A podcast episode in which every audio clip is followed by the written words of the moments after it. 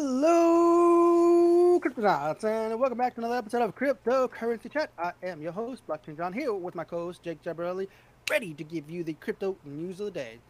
All right, let's go ahead. Let me move this over to main so you can see what we're doing here. Episode four hundred fifty, right, so, for those of you who didn't hear Jen say it. four hundred fifty.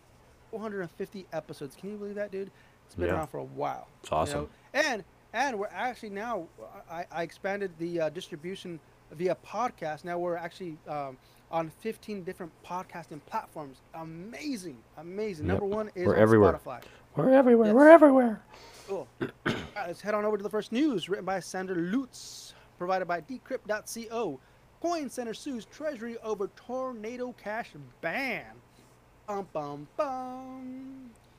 Crypto policy nonprofit Coin Center filed a federal lawsuit against the U S Treasury Department's Office of Foreign Assets Control on Wednesday, claiming the government agency unlawfully overreached its authority when it, it criminalized interaction with the Ethereum coin mixing tool Tornado Cash in August. With Wednesday's lawsuit, Coin Center made good on a promise made in the days following the unilateral ban of the crypto privacy tool and numerous wallet addresses associated with it. The association would likely challenge the Tornado Cash ban in court. And here's a tweet from Jerry Brito. Right, that tweet says, today, Coin Center filed, uh, filed suit in federal district uh, court against O F A C, challenging its authority to sanction Tornado Cash immutable smart contracts. That's the end of that tweet.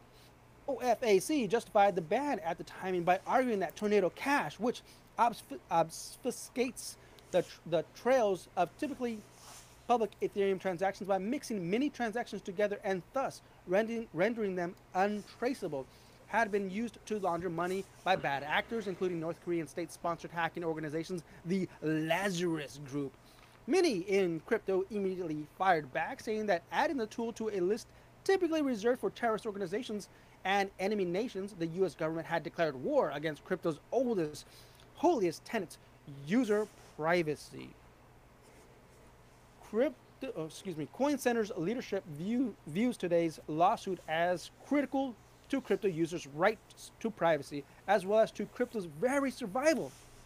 Quote, not only are we fighting for privacy rights, but if this president is allowed to stand, O F A C could add entire protocols like Bitcoin or Ethereum to sanctions list in the future, thus immediately banning them without any public process whatsoever. Coin Center executed, ex, Executive Director Jerry Brito tweeted this morning, this can't go unchallenged. The lawsuit filed today in the United States District Court, Northern District of Florida, joins another similar federal suit filed last month against the U S Treasury by crypto exchange Coinbase. That suit argued predominantly that O F A C overstepped the laws by banning a piece of open source software unaffiliated with any company. Tornado Cash is a permissionless, decentralized tool that operates without the oversight of a parent organization.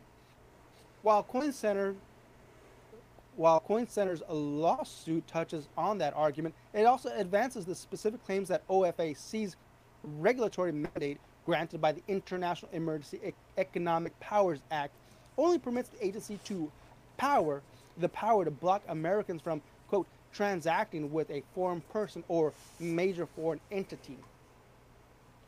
When we or our co-plaintiffs use the Tornado Cash tools, we do so as normal, privacy-seeking Americans, Brito and Coin Center Research Director Peter Van Valkenburg said in a statement today, quote, we do not engage in any transactions with any foreign person or entity or their property.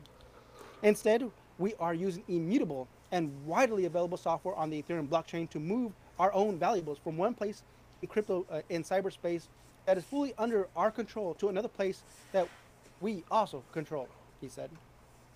The fact that O F A C designated Ethereum transactions running through Tornado Cash as foreign clashes with the perspective recently put forward by another executive branch agency, the Securities and Exchange Commission, S E C.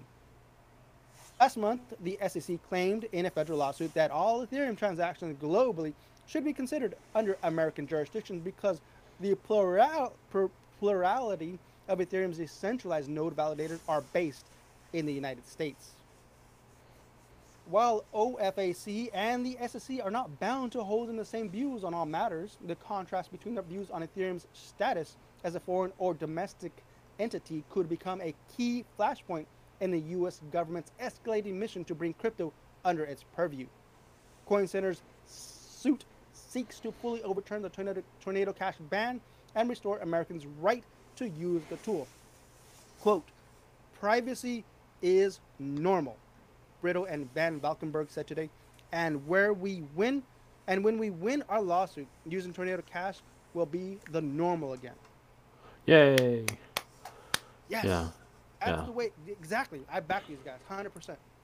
Yeah, this this kind of stuff is something I was sort of going over. It, not the same thing, but a similar thing that I was going over with my tax accountant today from a other business, and. Uh, Her comment that this this reminds me of, especially when he says, you know, when I transact, uh, you know, value from a thing that I control to another thing that I control, there's nothing there. You don't need to, you know, you don't need to step in. The government doesn't have any purview on that. Doesn't doesn't even need to be involved. And that's what I was trying to tell the tax accountant, was like, if I move money from one of my wallets to another wallet that is mine, that's none of the government's business. They don't need to know me about me moving my money. It's like if I tried to move my car from my house to my shop. The government doesn't need to know about that. They might, but they don't need to. You know, if I move five dollars from my wallet into a, you know, my desk at my office, why does the government need to know about that? They don't, and they probably don't know I'm doing it. So the same thing goes for the coin. What difference does it make? Why do they need to know I'm moving my coin from something I own to something else I own? Ooh, you know. Anyways, I think one of the examples I keep thinking of is that um, one of the ways that uh, criminals got away with not sending emails for for uh, um, basically the police or, you know, investigators to to get was they just wouldn't send any emails anymore. What they do is they'd share the email. Um, username and password, and then they would log in. They'd write it. They'd write a message out as an email, and then they'd give the permissions information to the other person so that they could read the email and respond on the same email thread without without ever sending the email. Yeah, and I was like, draft. Yeah, right. It, you don't even need to write the email and send it anywhere. You just give the give give the information to the other person. And so I was like, yeah, that's I completely agree with that. You know. Not to say that a, that a person needs to necessarily be a criminal to do this kind of thing, but still, it's just, I don't know. I, I get their reasons why they want to know what's going on, but that doesn't mean they need to be have their hand up their butt the entire time just to do it. So, continuing on with a hack, I'm talking about bad news here. Also by Decrypt by uh, on Decrypt by Jason Nelson, Solana DeFi trading platform Mango Markets loses one hundred million dollars in hack. The second one hundred million dollars DeFi hack this week. The second? Oh, geez, right? Mango Markets was drained of one hundred million dollars in funds due to an exploit. Sounds about right. Mango Markets tweeted Thursday even that a hacker, evening rather, that a hacker was able to empty funds from, a ma from Mango via an Oracle price manipulation. Only last Thursday, one hundred million dollars was stolen from Binance Smart Chain, another DeFi protocol. According to the blockchain auditing website OtterSec, I wonder what that's for, the attacker temporarily drove up the value of their collateral and then took out loans from Mango Treasury. Mango Markets is a Solana-based platform for trading digital assets on the Solana blockchain for spot margin and trading perpetual futures. Mango Markets is governed by the Mango DAO. It's an economic design flaw, OtterSec founder Robert Chen told Decrypt via Telegram, adding that it's a risk that Mango Markets had already acknowledged. And here is his commentary. It appears that the attacker was able to manipulate the Mango, their, actually I'm just reading part of the tw tweet here, their Mango collateral. They temporarily spiked up their collateral value and then took out massive loans from the Mango Treasury based on that spike. At six nineteen p m Eastern, an attacker funded an account A with five million, that's a uh, million, I'm guessing, U S D C collateral, tweeted Joshua Lim, former head of derivatives at Genesis Global Trading, As Lim explained, the attacker subsequently offered out four hundred eighty-three million units of Mango perps, or perpetual contracts, on the Mango Markets order book. Then at six twenty-four p m Eastern, the attacker funded another account with five million U S D C collateral to buy those four hundred eighty-three million units of Mango perps for zero point zero three per unit.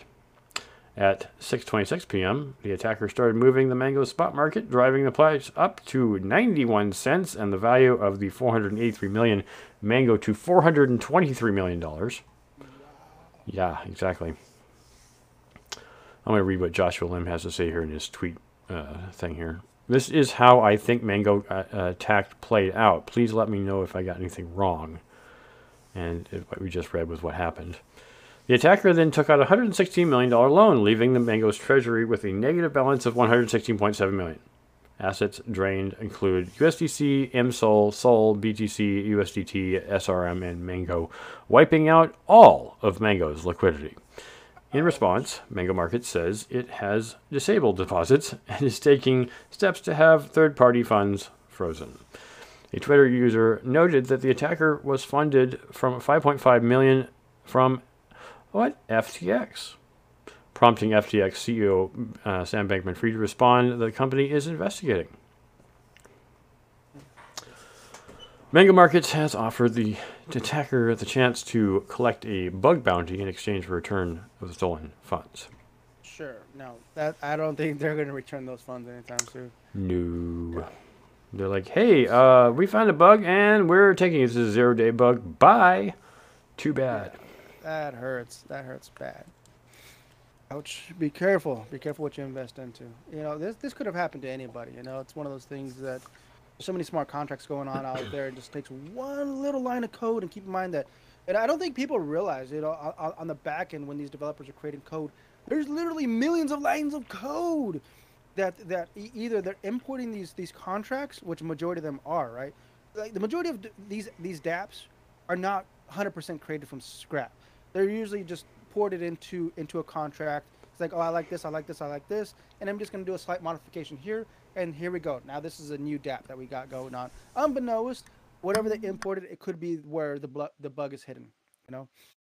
Yeah. No, I think I think that's the thing that happened in this case. Not so much a bug in their in their code, as it is just a factor of how things work. And this person, the mm-hmm. the, the very thing that Bernie Sanders and Elizabeth Warren were making a point about is that. Um, it took us two hundred years to get to this point, and the protections we currently have in place for the public and money and Bitcoin and cryptocurrency in general are living through the whole thing in a short span of ten years. So they're running into all the same problems, except now we have computers, which can make our lives even worse and more difficult, and things can go much faster. Like the reading of this article said, that everything happened within five minutes. So in the past, you had to go rob a bank physically with guns and horses a long time ago. And back then, you would probably get, you know, two grand. Now you can take one hundred million dollars. So. It's crazy, man. All right, let's head on over to the next news. This is quite interesting, at least according to the title. So we're going to see what's going on here. This one's written by Andrew Asmakov, once again from decrypt dot co. Bitcoin Lightning Network misses block after enormous multi-sig transaction. What? Let's see what happened here. Lightning Network's experimental nature, a layer two network built on top of Bitcoin that allows for faster, low-fee transactions, is one of the reasons developers have warned users not to risk large amounts when sending and receiving funds. The warning now sounds even more reasonable after a Bitcoin developer inadvertently tested the network's limit by creating a, a complex multi-signature transaction that saw the Lightning Network miss producing one block. Though the network continued to produce, produce blocks and route payments, this missed block meant that the network was temporarily out of sync. Typically, Lightning Network's users open up channels using a simple two of two multi-sig setup, where two sig signatures are required to spend the funds. What uh, Barak Kek, oh, how do you say, Kexili, the founder of Bitmatrix, did was create a nine hundred ninety-eight of nine hundred ninety-nine multi-sig transaction on Bitcoin, meaning it required nine hundred ninety-eight private key signatures to authenticate the transaction, an enormously complex and unusual task in itself.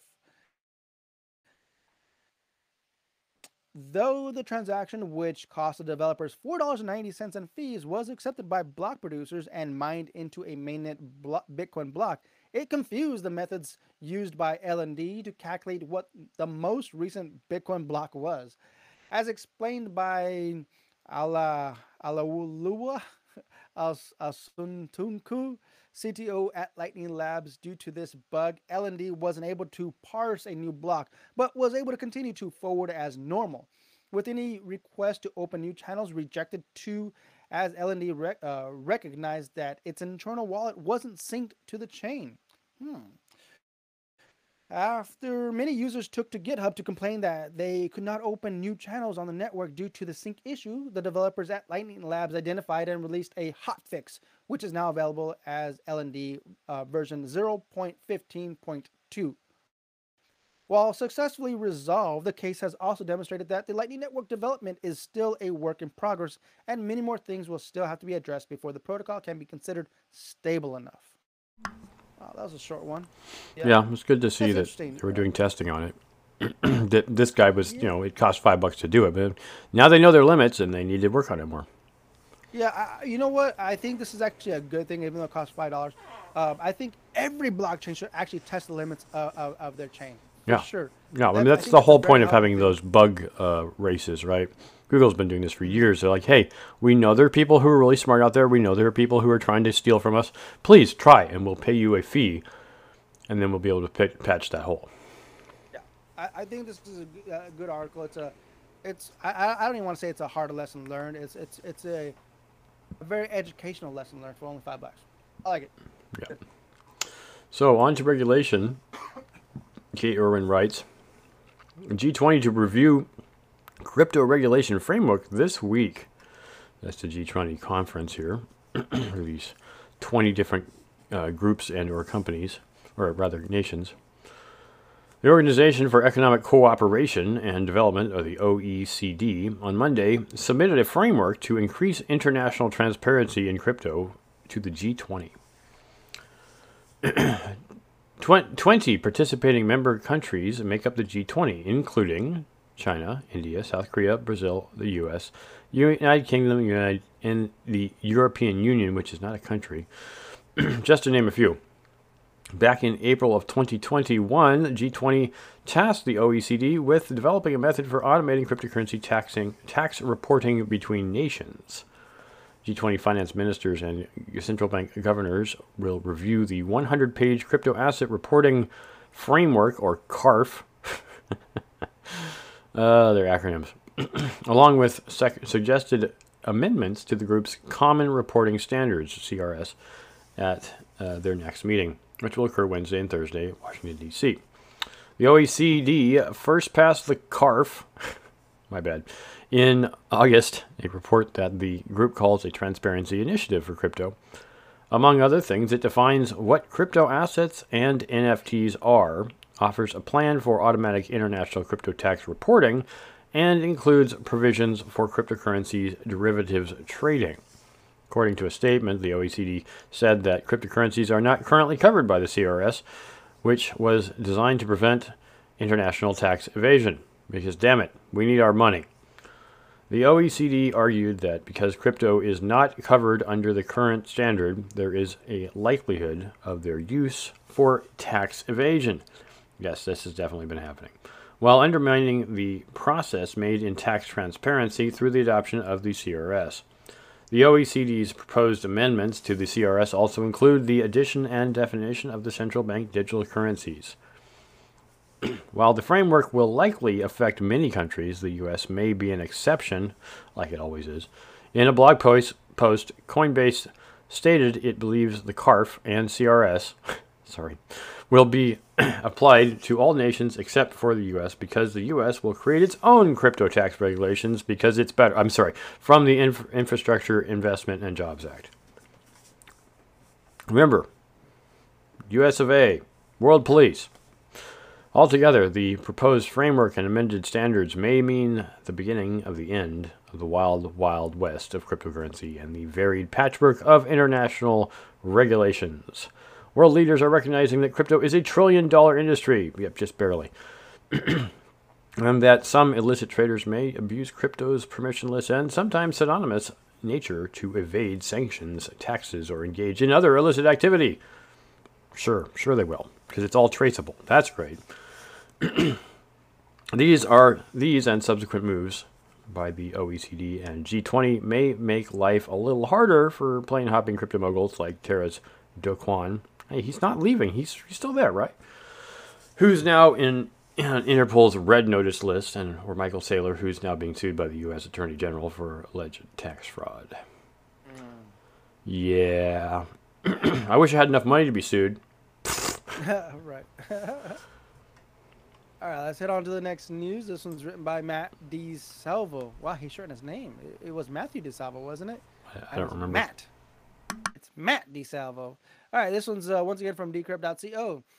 Treasury fines crypto exchange Bittrex fifty-three million dollars for sanctions violations. The U S government has hit digital asset exchange Bittrex with fines of fifty-three million dollars, the biggest fine on a crypto business by the Treasury Department to date. The uh, Treasury's Office of Foreign Assets Control, O F A C, and Financial Crimes Enforcement Network, FinCEN, said Tuesday that the U S exchange would have to pay two fines to the government's entities of over twenty-four million dollars and twenty-nine million dollars, respectively, for apparent violations of multiple U S sanction programs. Bittrex, which is based in Bellevue, Washington, unnecessarily exposed the U S financial systems to threat actors, according to the authorities. This is because the exchange allegedly allowed people from the Crimea, Crimea region of Ukraine, Cuba, Iran, Sudan, and Syria to make crypto transactions of over two hundred sixty-three million dollars between March twenty fourteen and December twenty seventeen, the statement said. It also failed to have a proper anti-money laundering program, it added, and therefore had significant exposure to illicit finances.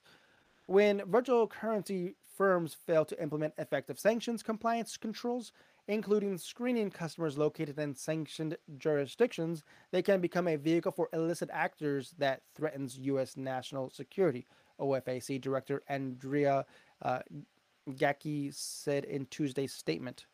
FinCEN Acting Director Himam, Himamalu Das added that Bittrex A M L anti-money laundering program and S A R, uh, suspicious activity reports, reporting failures, exposed the U S financial systems to threat actors for years. The Treasury Department is trying to crack down on crypto crimes. Just last month, the body banned U S citizens from using Tornado Cash, a popular coin mixing app that makes Ethereum transactions anonymous. So I have, I have a comment on this. I, I've been a long-time Bit, Bittrex user, longer than before they apparently were accused of this action. Um. The thing I was always wondering is, if a person from Syria, or Iran, or Cuba, or North Korea for that matter, stored, let's say, five dollars worth of Bitcoin on Bittrex, and was just a regular person, just wanting to put some coin on Bittrex, and they only ever put five dollars on there, and let's say there was a lot of people who just put five dollars worth on there, that was it, but they're all from those countries, would it still be illegal? And the reason I say this is that if Google had never made any money off of Android, would Oracle, that is, would Oracle have actually sued them? No, no, they wouldn't, because they wouldn't have cared. And the same thing goes for this. It's not about who it was. It was about how much it was. Mm-hmm. Because if it was, like I said, it was five dollars worth. If Kim Jong-un had an account on Bittrex and he just put five dollars, not that he would, but let's say he did, the U S government wouldn't care. They'd probably think it was weird, but they would be like, We're gonna we're gonna fine you fifty-three million dollars because you let Kim Jong Un put five dollars of Bitcoin on your no no, because it wouldn't be worth their time. It's not about the, the act; it's about the amount. Yeah. That's, well, that's what I'm that's what, that's what That's what happened with Tornado Cash. I mean, Tornado, Tornado Cash, it's it's not a new thing. It's been around for years. Yep.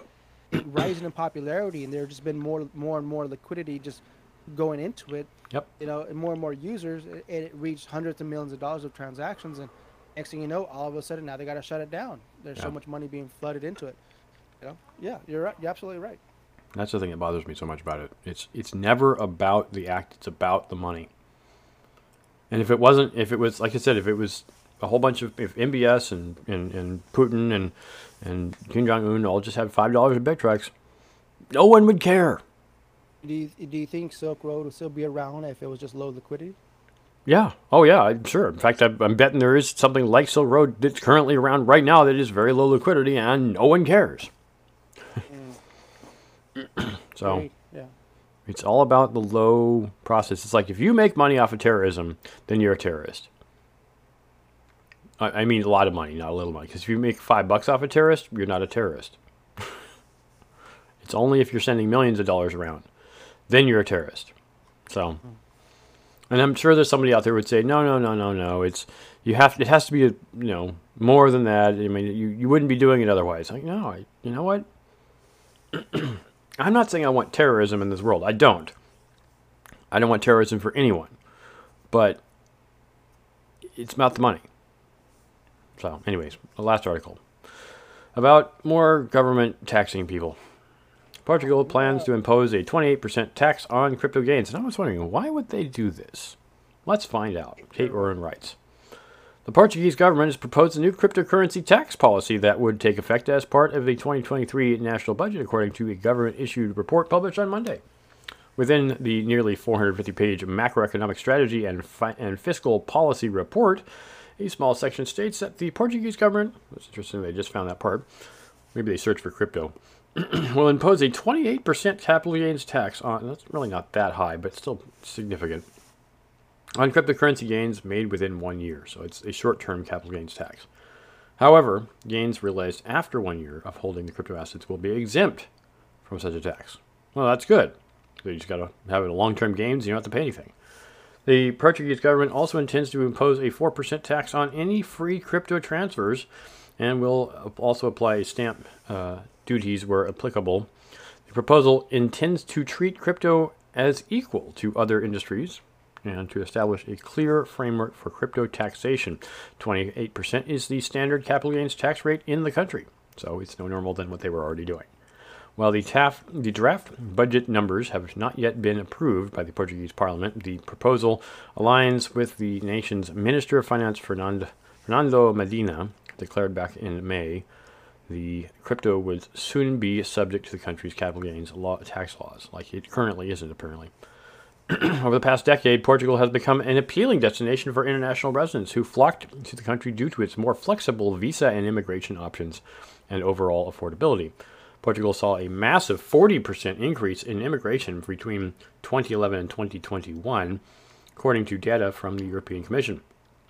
As of twenty twenty-one, five point four percent of its total population, or of roughly ten million, are non-citizens. What does that mean? They, they just weren't born in Portugal? Cryptocurrency is at least one of the reasons for Portugal's shifting demographics.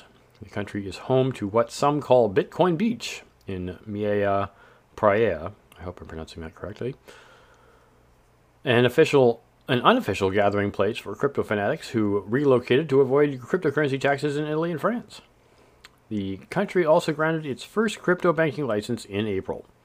While Portuguese Parliament rejected a Bitcoin tax bill earlier this year, the administration does not appear to have given up on taxing crypto. If Monday's draft budget is approved, it remains to be seen how the new politics will affect P- Portugal's crypto economy and if it will face an exodus like in India, as companies and investors flee to lower tax nations. Uh, it doesn't seem as bad as, it, as I initially thought it was. It just sounds like they're just doing business as usual. But it also mm-hmm. sounds yeah. like they're saying, well, you know, people I mean, have if you, come if you here. Do, if you're doing a cross comparison to, to the states, I mean, what are we paying in tax? You know, and not just, I'm not talking about just in regards to crypto, but just in regards to our like income, right? Like, um, junk, dude. All European nations, all European nations have a higher tax rate than the U S currently does. which is funny because prior to Ronald Reagan in nineteen eighty, the U S had one of the highest tax uh, tax uh, structures for payment on. So if you made more than, which I realize is still a lot of money, if you made more than three hundred seventy-five thousand dollars in a year, you had to pay ninety-four percent tax on the money above three hundred seventy-five thousand dollars, which is almost all of it. Basically, you got to keep six percent of whatever you made over three hundred seventy-five thousand dollars. Wow. Which is, it sounds ridiculous today, but it was Reagan who got rid of all those taxes and completely changed the tax format for people. And that's honestly what? where we've gotten the, the, the huge number of billionaires in the U S today. Mm-hmm. Mm-hmm. So. Okay. It used to be you I couldn't, there literally was a cap on how much money you could make in the U S. Mm. Not anymore. Mm. Okay. All right. There's just one last thing I just I just want to plug in here on this on this podcast, episode four fifty. There was a, an article that went out in regards to PayPal. I, you know, PayPal does have crypto. You can buy crypto on PayPal. You can't take it out. It is centralized. It does stay on there. Um, but there was an article that went out that... Um, Basically, PayPal is saying that you don't have the right to free speech. If you say anything that goes against their beliefs or their vision of what should be spoken on, then you will be fined two thousand five hundred dollars. Mm-hmm. Basically, in a nutshell. That's all bad. And this kind of, in, in my opinion, is steering towards the whole C B D C vision. You know, this is just step one. That is bad. Like literally, if everybody at C B D C, the future, uh, future payments uh, uh, of, of, of economics, right? Dude, you can't. You don't have the freedom of speech. You know, it's, it's getting bad. It's getting bad. I just wanted to put that on the record for episode yep. four fifty, because this is just the beginning of a lot to be revealed in the near future. In in our lifetime, it's not looking good. I think that's and, one other comment I wanted to make. Scapegoat. A scapegoat for me is with crypto, you know. Yeah. Keep your keys, keep your coins. Yeah. Well, I was going to say that there's the, the one way in regard to the uh, Bittrex article that you read earlier. um, how do you uh, find a decentralized exchange? Right. This is a Bittrex is a centralized exchange, and it resides in, I believe, Washington. Uh, state, that is. So it's physically got a location, and so it physically the U S did, U, the U S federal government and the state of Washington have jurisdiction over it. But if you have a decentralized exchange, who pays the taxes? Who pays the fines? Who deals with the uh, illegal actors? Well, there aren't any because there's no one place that that I mean. It's, a, it's decentralized, right? Exactly. So, isn't the like point to go to decentralized? Well, we are, we're making this argument. That's our whole, our whole yeah. podcast concept here. Yeah, yeah, yeah. yeah like you, we were talking off air before the podcast. You know, the whole idea of having, um, you know, in regards to Celsius, a lot of people got uh, um, doxxed on Celsius. You know, all their stuff is, is public information. Right. Um, you know, if there was no K Y C and we all just verified through a DEX with uh, signing our Our uh, signatures via, you know, our keys, um, with with, with the, our, our tokens that we're investing into into the contract, into the smart contract, or you know, into the DEX. It, that would probably be the best way to go. You know, it, it right. was extremely more difficult to to trace that stuff. You know, but uh, Celsius trying to stay legal. They, they K Y C, but uh, obviously things didn't go the way they envisioned, or and I just it, yeah, I just leave it at that. I personally like the way that. Is currently being done with um, pardon me, certain coins, in that you can't you lock them up like with Cosmos Network. You can't take them out for twenty days or whatever, twenty-one days. Um, mm-hmm. That means it's guaranteed to not move. You can request that it be taken out, but you can't take it out. So it doesn't move quickly. I like that. Yeah, a lot of people do that to prevent um, you know a run run quote a quote run on the banks, right? Yep, yep. You know, run run on crypto. Yep, you can't you can't take it out fast. You can you can ask it to be taken out fast, but you can't take it out fast. Now, if everybody decides they want to take it out, it's still going to take three weeks. So, I just I just really appreciate that because it, it, it slows things down. You know, it's part of the network. It's not part of some centralized entity's idea. It is literally built into the blockchain of that network, and it's just how it's set. If you don't like it, we can change it. We can vote on changing it, but it's this, it's this way right now. And to me, I think that's the best way DeFi could ever go. It prevents these, you know, fly-by-night actors. You can put it in, and you can immediately try. You can immediately request to have it taken out. I've seen people demonstrate on on, um, on YouTube where they put money into Cosmos and immediately try to take it out, but it's not coming out for twenty-one days. Mm-hmm. So. Mm-hmm. All right, well, that's all I got to say. Let's just uh, point out that we have this really cool website called CoinTree. It's CoinTree slash C three yeah. Media. And you can check out all of our links that we have take donations on at the top. And you can also check out all of our social media on the bottom. And you can see our C three Media Search, Discord, YouTube, Twitter, Odyssey, Twitch, Spotify, Anchor, Patreon, Tip and Me, et cetera, et cetera, et cetera. A whole bunch of different ways you can check us out. As well as our C three Media t-shirts. We have three different designs as of right now. Uh, the most popular is the Diamond Hands, Stack Sats, and HODL, but we also have a Diamond Hands Never Sell and our original logoed t-shirt, Stack Sats, and HODL. So check out the swag, check out the CoinTree. We are grateful that you, you've been here for the four hundred fiftieth episode of C three Yay. Media Podcast. And uh, just going to plug in the, uh, what's, the, what's the event you got going on at the end of the month? The Raven... Yeah, the uh, Raven, uh, Ravencoin Global Awards, that's coming up. Uh, anybody that's part of the Ravencoin community knows that it's coming up. It's uh, pretty much our annual uh, awards for pretty much the people of Ravencoin in the community, of how, you know, pretty much just giving thanks to what they, they're doing in the ecosystem. And there's a lot of people doing good in the ecosystem. It's one of those things that's not, uh, it doesn't have a marketing budget. It doesn't have a, a really uh, a campaign to really... Uh, Uh, make it work. It's just the, the community comes together and they're just investing their own time, their energy, their skills, just to make sure that this thing uh, flies to the moon, more or less. Yep. Yep. So I'm putting this whole Ravencoin uh, Global Awards together. There's going to be a, a few hundred people out there in BraveLand in the Ravencoin metaverse. So if you're interested, you guys can check out um, uh, BraveLand, or just go to uh, any pretty much any any Ravencoin uh, uh, network and you can get connected there. Alrighty. As we say at the end of every episode, Stack Sats and HODL. Adios. Adios.